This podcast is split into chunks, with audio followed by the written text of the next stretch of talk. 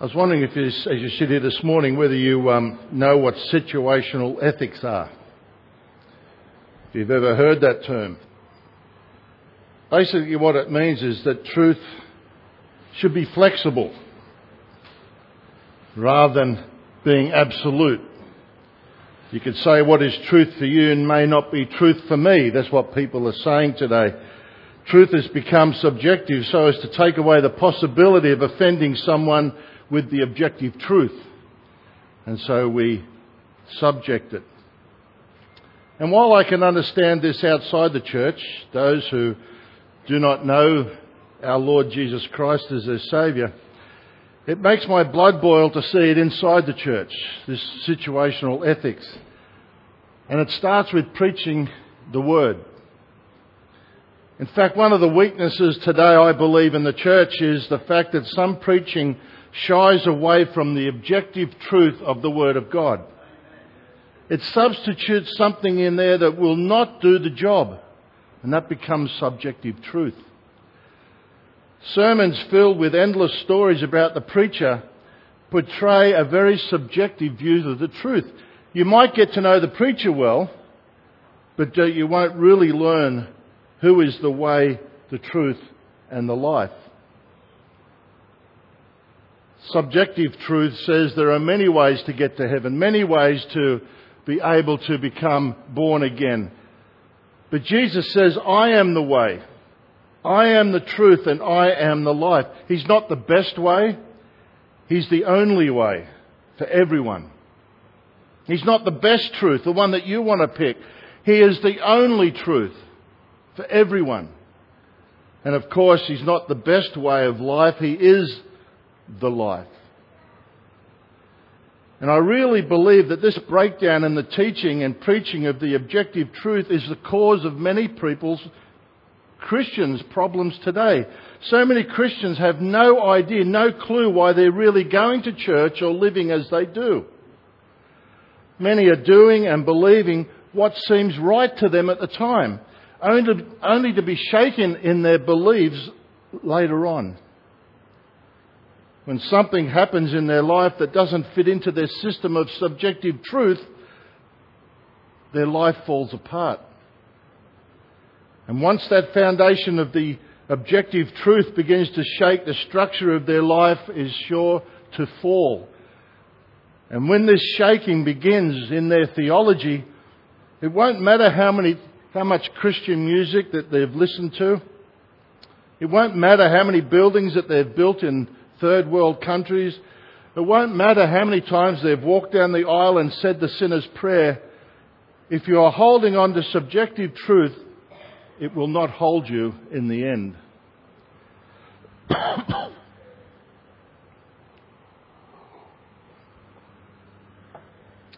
you see, we Christians are not called to pick and choose truth based on what works.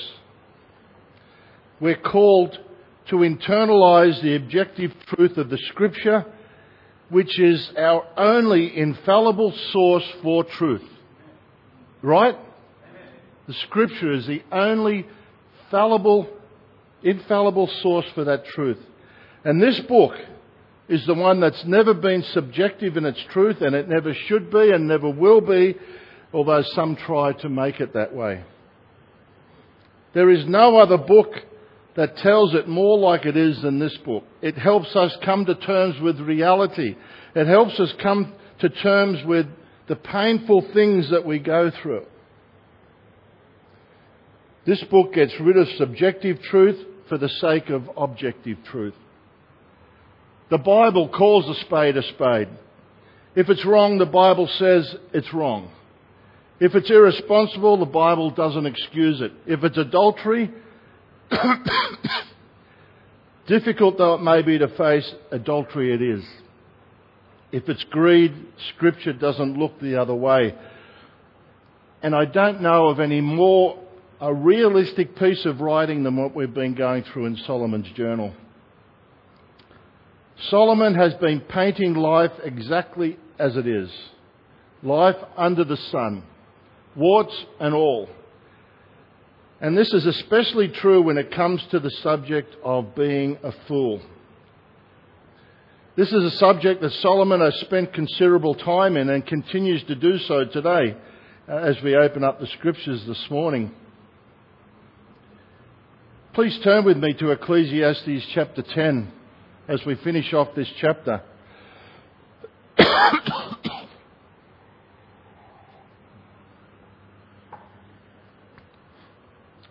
Ecclesiastes chapter 10 verse 12 is where we're starting this morning.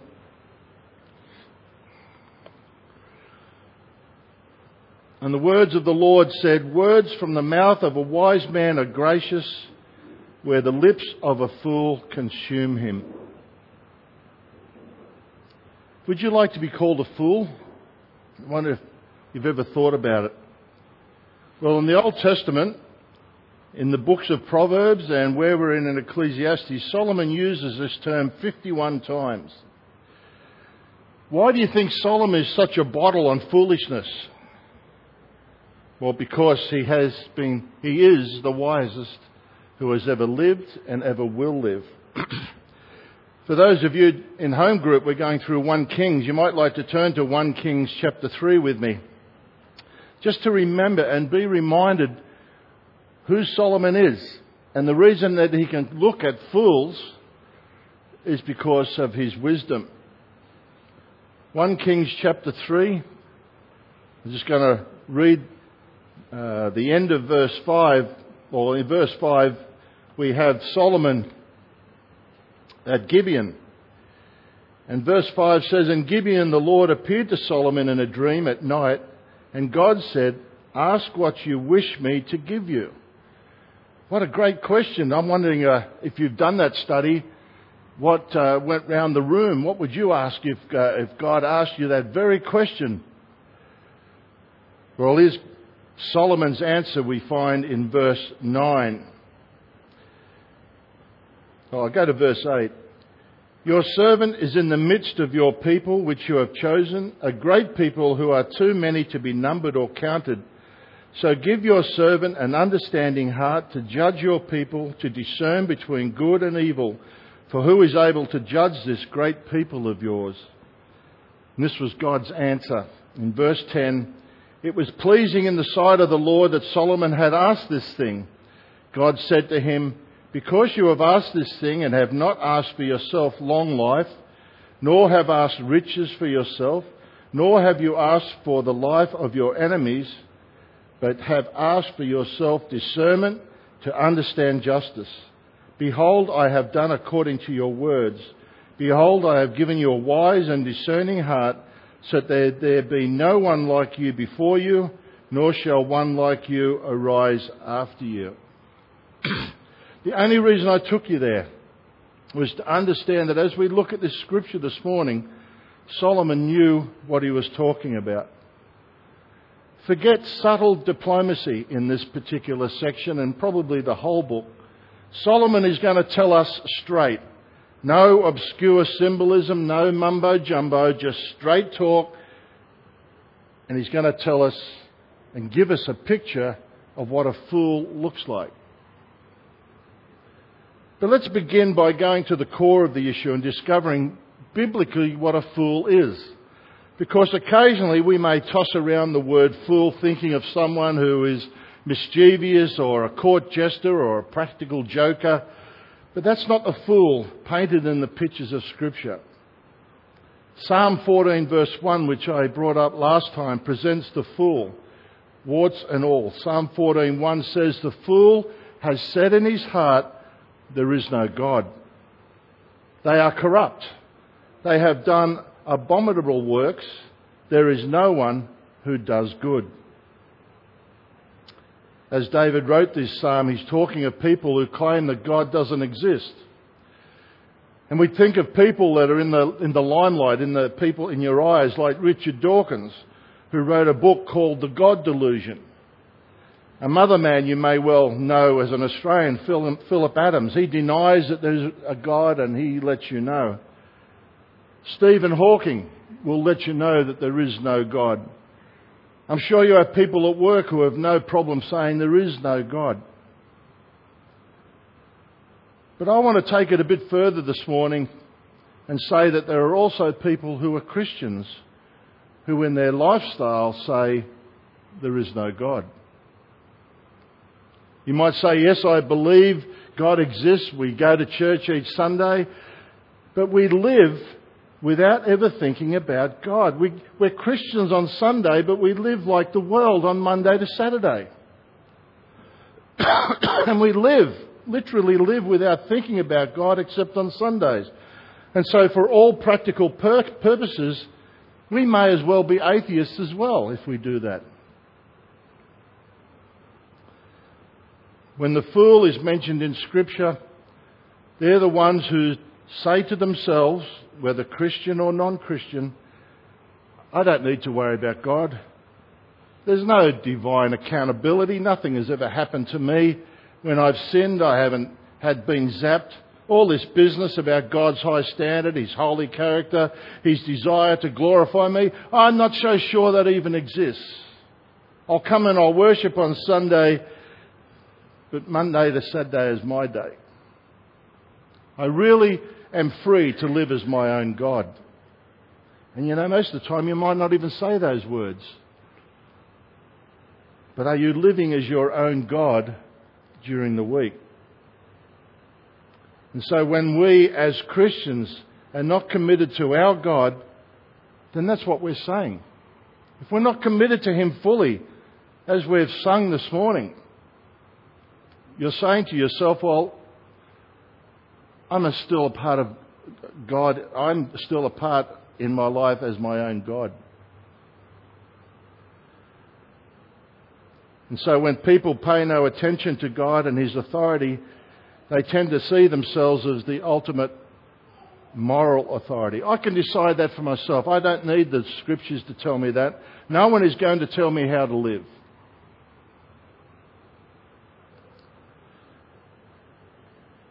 And so when you read Psalm 14:1, a fool is someone who says there is no God. If you're living the life of leaving God out of the picture, then that's what you are. Proverbs 14:8 says the folly of fools is deceit. A fool, because he tells himself there is no God, I can decide things for myself, you're lying to yourself. The folly of fools is deceit. And you lie with no guilty conscience because that's what you really believe. and so forget subtle diplomacy this morning, forget subjective truth this morning. God tells it straight through Solomon that without God ruling your life, you're a fool. Are you a fool this morning? Is the question I want to give to you. But I want to do something this morning that from the beginning of any class in teaching how to preach, you never point the finger at everyone. You don't do that when you're preaching. You don't point the finger. But this morning I'm going to point the finger. I'm going to ask not to think about someone else. Do you ever have a tendency in saying, I wish such and such was here to hear this sermon? They really need it. We might do it subconsciously, and it might be true. I don't know. But I'm going to ask you just to think of yourself this morning. Just to think about your life, your picture, and what the Lord is going to show you through the Spirit of God, hopefully, through the six ideas or the six parts of the portrait of a fool that uh, Solomon is going to give us this morning. Because that's what verses 12 to 20 are doing. Solomon examines a picture uh, or portrait of a fool by looking at the characteristics of a fool. So think about your own situation. Think about your life. Don't think about someone else's. Think about how do other people see me? That's the question I want you to be asking yourself through each of the six points this morning. Are you demonstrating some of these points? And here we have Solomon's picture of a fool. And the first picture of a fool is their speech. Verse 12 again. Words from the mouth of a wise man are gracious, while the lips of a fool consume him. Now, the phrase the lips of a fool, or the phrase consume him, I should say, is one Hebrew word which is used elsewhere exactly in Job and Isaiah. There's exactly the same way, only Job and Isaiah has the word destroyed. The lips of a fool destroy him. The lips of a fool consume him. And that's pretty blunt, isn't it? Compared to a wise man's gracious words, a fool's words are going to eat him up. But that's the truth. Who is, it, who is it that suffers the most consequences in the life of a fool? Well, it's usually the fool himself. Yes, he may make others miserable at times, but he's the one who is destroyed. He's the one who's consumed. He, he utter words that leads to his own suffering, his own demise. Look inwards. Does foolish words come from your lips? And then Solomon continues to write in verse 13, which is again a part of this. He takes us through a progress notoriously familiar to fools, and that is the beginning of his talking, that's the fool, the beginning of his talking is foolishness or folly, and the end of it is wicked madness. See, from verse 12, your words can either be gracious or you're being consumed.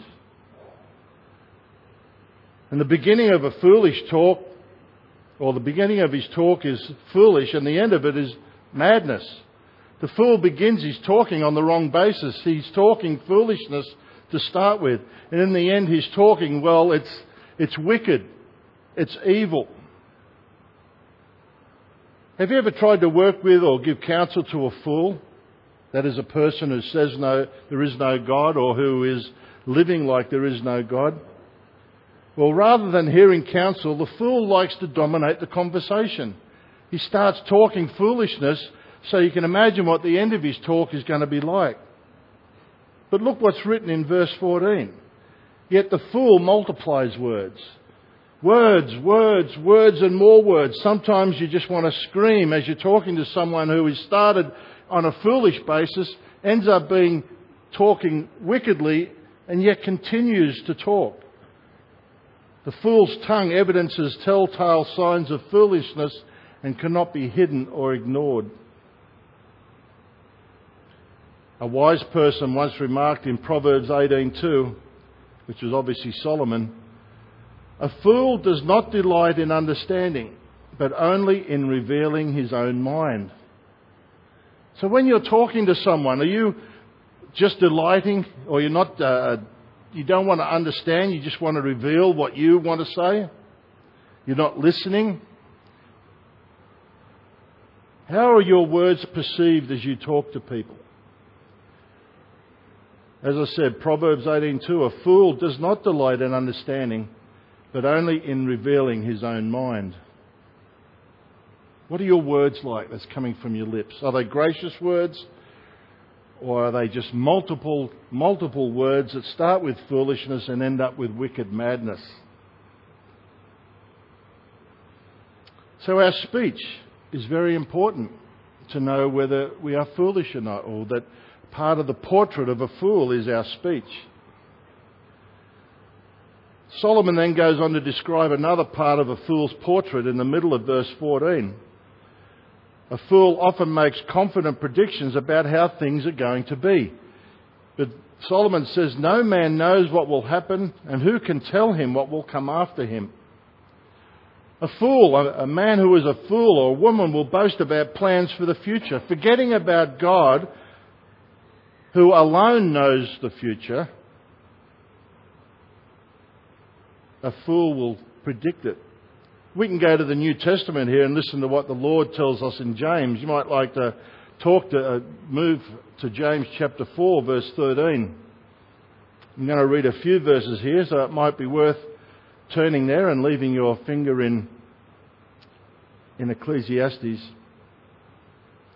But remembering that Ecclesiastes says, No man knows what will happen and who can tell him what will come after him. Verse 13 of chapter 4 in James says, Come now, you who say, Today or tomorrow we will go to such and such a city, and spend a year there and engage in business and make a profit. Yet you do not know what your life will be like tomorrow. You are just a vapour that appears for a little while and then vanishes away.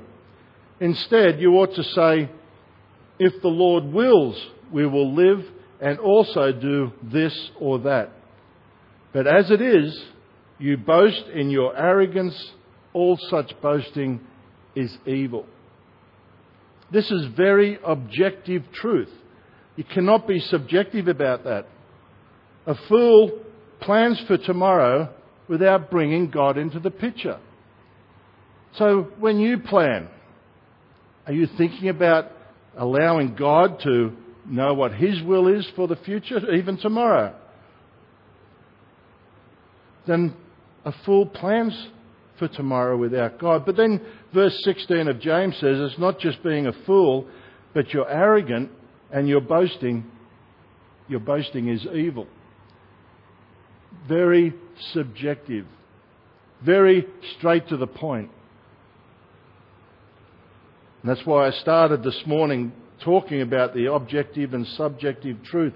Because how is that for objective truth? In verse, in those two passages. You don't think about tomorrow, you leave the Lord out of it, then you're a fool. But not only is a fool oblivious in his ignorance of the future, he or she often lacks common sense. This is another part of the portrait found in verse 15. The toil of a fool so wearies him that he does not even know how to go to a city. What in the world does this mean?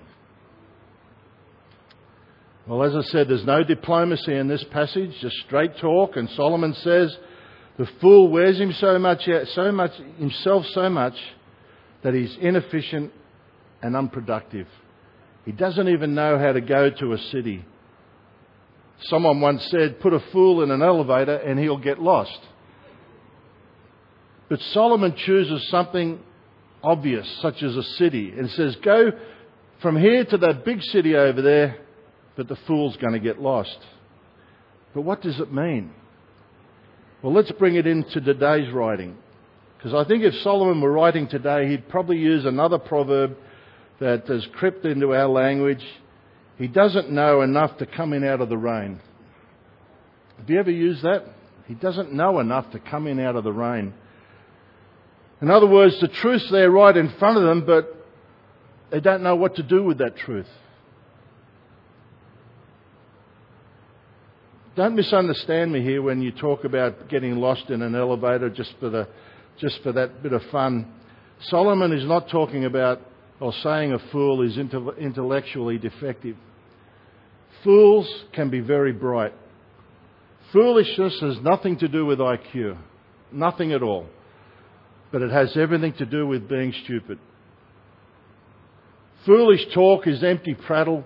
To quote Shakespeare's Macbeth, Shakespeare wrote, a tale told by an idiot full of sound and fury, signifying nothing. In verse 15, Solomon is referring to people who may know all sorts of things, but don't know the things that are necessary for life. Again, a fool may have a, a, a, very high IQ, but as I said last time we were together, wisdom is not just having knowledge. Wisdom is not knowledge. Wisdom is being able to apply that knowledge in everyday life. And so again, I want to ask another question. Are you a fool described by Solomon in this particular area? You don't know enough to come in out of the rain. You know the truth, you don't know what to do with it. Or you don't know, you don't want to do anything with it. I'll just stand here in the rain. The toil of a fool so wearies him that he does not even know how to go to a city. What is your speech like? Let's just recap. What is your speech like? Does it consume you? Does it destroy you? What's your confidence like in the future? Is it all about you or do you trust God in your future? Do you lack a bit of common sense and don't come in out of the rain when it's raining? Solomon then talks about another portrait or another part of the portrait of a fool, and this time in leadership. First, there's a statement of woe and then a statement of blessing in verses 16 and 17. Verse 16 says, Woe to you, O land, whose king is a lad and whose princes feast in the morning. Now we're back momentarily to poetic symbolism here. The king here is an immature ruler. He's a lad. He's like a child, merely a lad on the throne of an entire kingdom. Woe to you, O land, when you find yourself governed by a fool on the throne. What about Germany in the early 30s and 40s? That country with the best educated people on earth at the time had a fool who manipulated his way to the throne of power and almost led that country to their demise. Cuba in the 60s saw a fool take the throne of that country. And Uganda in the 70s watched as a fool took the throne and led its country to virtual ruin. Then in the 90s, we had another fool in Iraq. Adolf Hitler, Fidel Castro, Idi Amin, Saddam Hussein, all illustrations of a lad on the throne of their country. To paraphrase Solomon, Woe to you, country, if you find yourself ruled by such immaturity, by such rash and ruthless fools. And it's a good reminder to us all. We're in an election year this year. When we choose leaders, what are we looking for as we choose leaders? Are we looking for wise men and women? Or do we just choose anyone? They could be a fool. How do we choose our leaders when we vote? I haven't got an answer for you. That's your. That's, uh, you can answer that. Woe to you, O Australia, whose government is immature and all they do is feast all day. But we do have a blessing. We have a blessing in verse 17. Blessed are you, O land, whose king is nobility and whose princes eat at the appropriate time for strength and not for drunkenness. You see, the previous kings and preachers, you'll notice, ate in the morning. They ate all day, not for strength, but to get drunk. Don't worry about anything. Bring on the food. Let's have this terrific feast. But this king eats at the proper time, for the proper reasons, for strength and not for drunkenness. Good rulers are disciplined. They enjoy good things in moderation so they can concentrate on governing well. Blessed are you, O Australia, whose government is of nobility. Something to think about this year as you vote. Solomon then gives us the fifth part of the portrait of a fool, and that is he's lazy. A fool is lazy. Look at verse 18. Through indolence. Now, I had to look up the word indolence. I, I, forgive me. It's another word for laziness. Through indolence or laziness, the rafters sag, and through slackness, the house leaks. Men prepare a, a, meal for enjoyment, and wine makes life merry, and money is the answer to everything. Gee, if you took that out of context, you could really run with that, couldn't you? Money is the answer to everything. Look at the context though, through insolence, through indolence, through being lazy. Solomon is talking of a fool who's so lazy and slack that his whole house is collapsing around him even before he thinks to get up the ladder to patch his roof. And not only that, there's an endless routine of nothing but food and festivity. And then the fool is saying to themselves, money is the answer to everything. There's wasted time, wasted priorities, careless lifestyle, there's a lack of discipline before, uh, toward unfinished tasks. Even though there are many things to take care of, foolishness abounds. Too slack, too lazy to fix the home of your family. Is that what is that describing you? Would you rather spend your time in festivities or continually working because you think money is the answer to everything? I have to work, I have to work 10 hours, 12 hours a day because money is the answer to everything.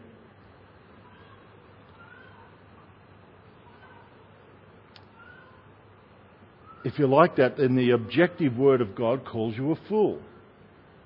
Laziness is foolishness. And we have the last part of Solomon's picture of a fool his indiscretion. Verse 20.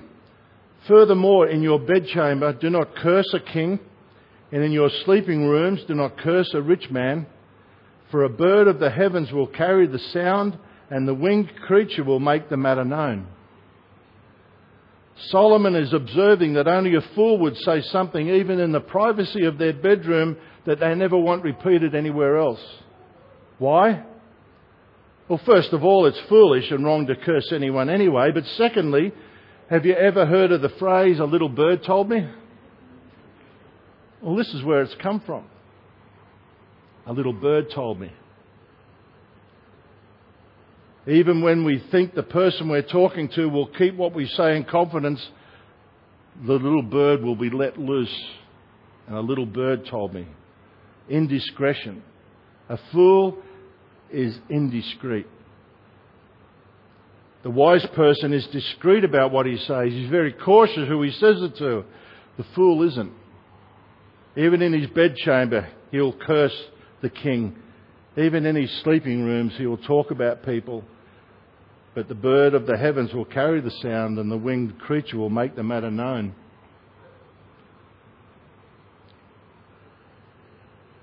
Solomon's reflections of the portrait of a foolish man.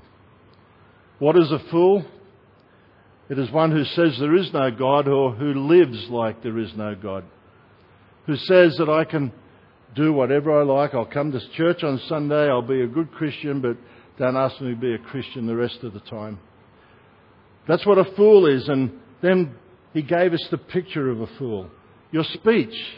What's coming out of your mouth? Is it destroying you? Is it causing um, or starting with foolishness and ending up in wicked madness? Is it just words, words, words, words, and you're only not wanting to understand, you just want to share what you've got on your heart, not listening to anyone else? Is your confidence in the future in the wrong place? Do you lack a little bit of common sense? What about your leadership qualities? Are you a lad?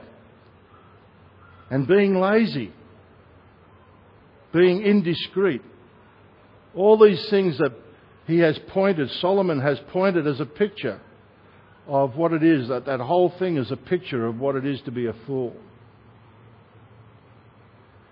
And if you've been thinking of yourself and not someone else, then it leads naturally to one question What do I do if one of those is a picture of me?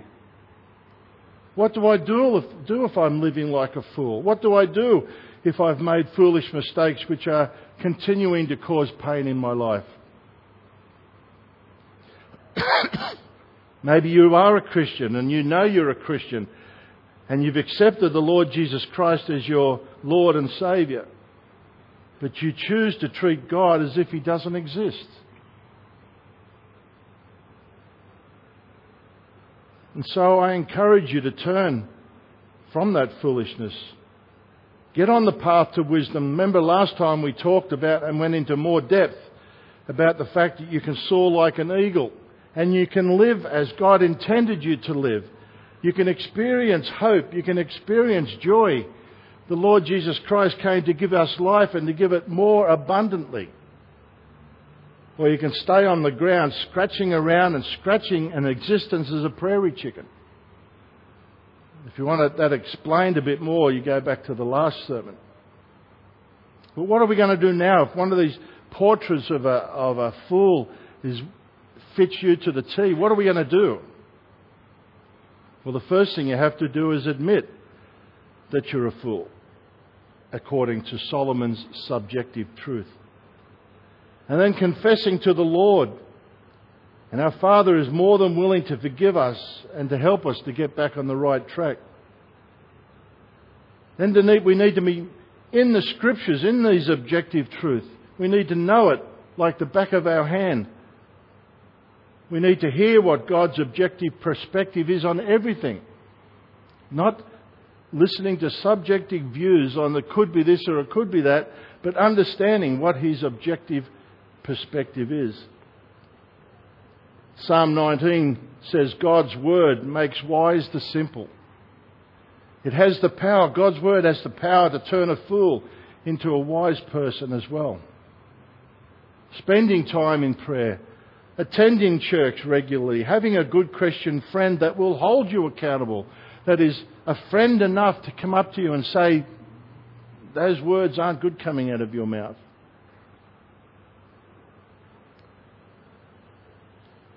They're all helpful things if we want to get out of or avoid the trap of foolishness. So it's never too late. Never too late to turn to the Lord. Never too late to know that we've been living like a fool in one of those portraits and to do something about it. A man walked into a convenience store. He put a $20 bill on the counter and asked for change. When the cash register was opened, the man pulled out a gun and asked for all the cash in the register. And the man took that cash, leaving his $20 bill on the counter. So, how much did he get? $15. Go figure. He went into the store than, with more than he walked out with. And we read this story and we think, what a fool. Yet all of us at time exchange God's wisdom for man's foolishness, and we don't think anything of it. But we should. We should never exchange God's witness, uh, wisdom for the foolish foolishness that man might bring us. How do we respond to this? How do we respond to God's word? Well, I would suggest memorizing James 1:5 because it comes into my life so often. If any of you lacks wisdom, let him ask of God, who gives to all liberally and without reproach, and it will be given to him. Please remember that one. Take it at its word. Take it at its, at its subjective word that God will give you wisdom when you ask for it. Uh, objective word. Thank you. Got some smiles over there. I said the wrong word.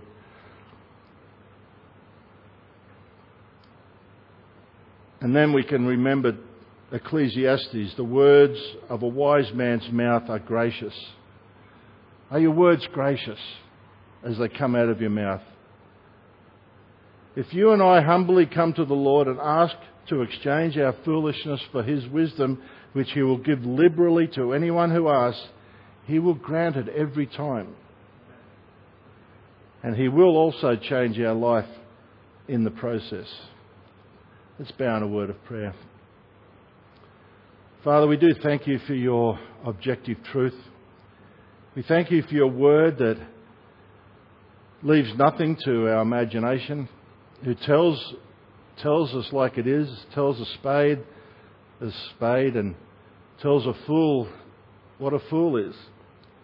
Lord, help us to take these six points in our lives to maybe we are reacting wrongly to one of them, Maybe we trust too much in ourselves for tomorrow and the future. Maybe we don't even ask about bringing you into the picture, Lord, then we're a fool. Our, maybe we're lazy to the point of not even being able to fix our own houses, then, Lord, according to your word, we're a fool. Indiscretion, saying wrong things to people so that the little bird would get out and tell others. Father, the indiscretion of saying it in the first place. Are we a fool? Lord, I pray that you would take these six points and place it in our hearts so that we may grow. We don't want to be foolish, Lord. We don't want to be called foolish. We don't want to be looked to be foolish in your eyes. And so help us, Lord, to overcome that and to read your word and to know what it is that you expect of us and that way may, we may live it each and every day. And we ask it in Jesus Christ's name. Amen.